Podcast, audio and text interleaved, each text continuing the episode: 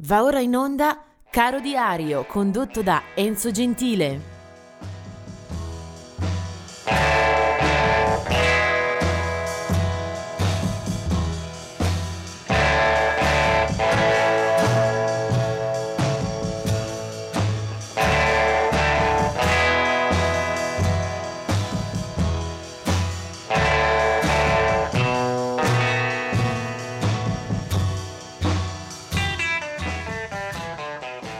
Oggi è il 17 di luglio. Vediamo un po' di nomi di personaggi veramente illustrissimi, di massimo ingegno che ci lasciano.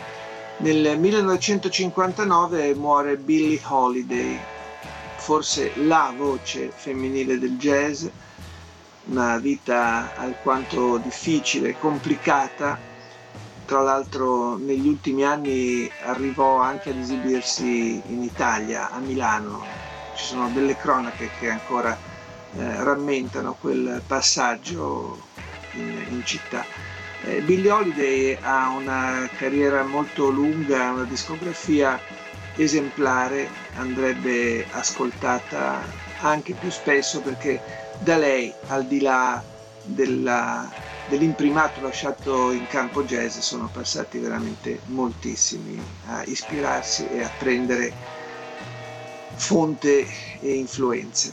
Poi del 1967 la morte di John Coltrane, altra figura da cui non si può scappare, è il sassofono nel jazz, ma anche la composizione, anche un certo tipo di spiritualità sono attraversate proprio dalla vita e dalla, dal, dall'ingegno, dal talento di John Coltrane. 1983 invece muore Roosevelt Sykes che è un eh, musicista di blues, eh, anche questo molto conosciuto, era nato nel 1906 eh, e poi appunto eh, se ne va dopo una carriera importante anche per lui una discografia fitta di episodi. Eh, Roosevelt Sykes è un musicista magari non abbastanza celebrato tra blues, boogie woogie, un cantante, un pianista e un autore. Poi del 1999 è la scomparsa di Kevin Wilkinson, batterista dei China Crisis. Veniamo invece a coloro che sono nati in questa giornata, 17 luglio. Nel 1925 era nato Jimmy Scott, eh, voce angelica, una figura che percorre gran parte del, del secolo scorso, del Novecento, poi eh, viene a un certo punto anche riscoperto e rilanciato in campo pop grazie alla sua tonalità, alla sua vocalità d'angelo, Jimmy Scott, conosciuto anche come Little Jimmy Scott. Del 1942 invece la nascita di Zoot Money. Zoot Money è un cantante tastierista inglese molto conosciuto proprio nell'ambito dei sidemen, ha una discografia molto ampia a suo nome, ma poi abbiamo modo di ascoltarlo e ritrovarlo eh, con tantissimi musicisti, penso a, ad Alexis Corner, agli Animals, Eric Bardon e poi eh, tutta quella scena di musica inglese, penso a Kevin Ayers, Kevin Coyne, eh, Peter Green stesso, che hanno eh, chiamato Zutmani in diverse session e il suo nome compare tantissimo in discografie a proprio nome ma anche come ospite. Dopo Zutmani vediamo ancora altre date. Eh, del 1950 era la nascita di Phoebe Snow, cantautrice e chitarrista americana di New York, eh, comincia la sua attività già nei primissimi anni 70, coglie presto un uh, bel successo, una bella hit Poetry Man nel 75, eh, poi una carriera comunque eh, più che dignitosa che si spegnerà nel, nell'aprile 2011 a causa di una emorragia cerebrale.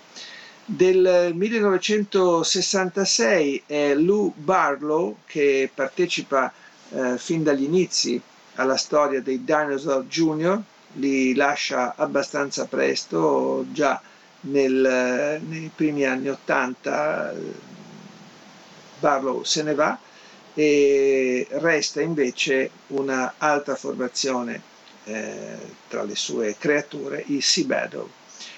Poi del 1970 è Mandy Smith, una cantante inglese, una anche attrice, personaggio ben noto alle cronache, e forse più che per la musica qualcuno se la ricorda perché è stata giovanissima moglie eh, di Bill Weeman, eh, si sposano che lei è veramente ancora teenager, eh, una storia che riempirà molto le, le cronache eh, dei tabloid, dei, dei giornali. Ma veniamo invece al personaggio che mi piace oggi inquadrare con eh, una speciale dopo aver ricordato anche che nel 1949 è la nascita di Geezer Butler, eh, bassista tonante, molto personale, che appartiene alla storia dei Black Sabbath fin dai loro eh, primissimi passi.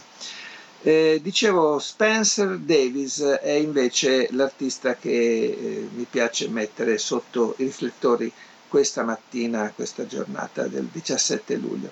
Eh, Spencer Davis eh, arriva da Birmingham, Inghilterra, e già nel 1963 eh, riesce a coordinare un gruppo di musicisti, di ragazzi, tutti molto giovani, per fondare uh, una band. Sono ad esempio i due fratelli Winwood, Steve e Muff Winwood, e poi c'è lui, eh, Spencer Davis, che ha una passione, una, un amore particolare per il soul, per il rhythm and blues, per un suono molto caldo, molto cangiante.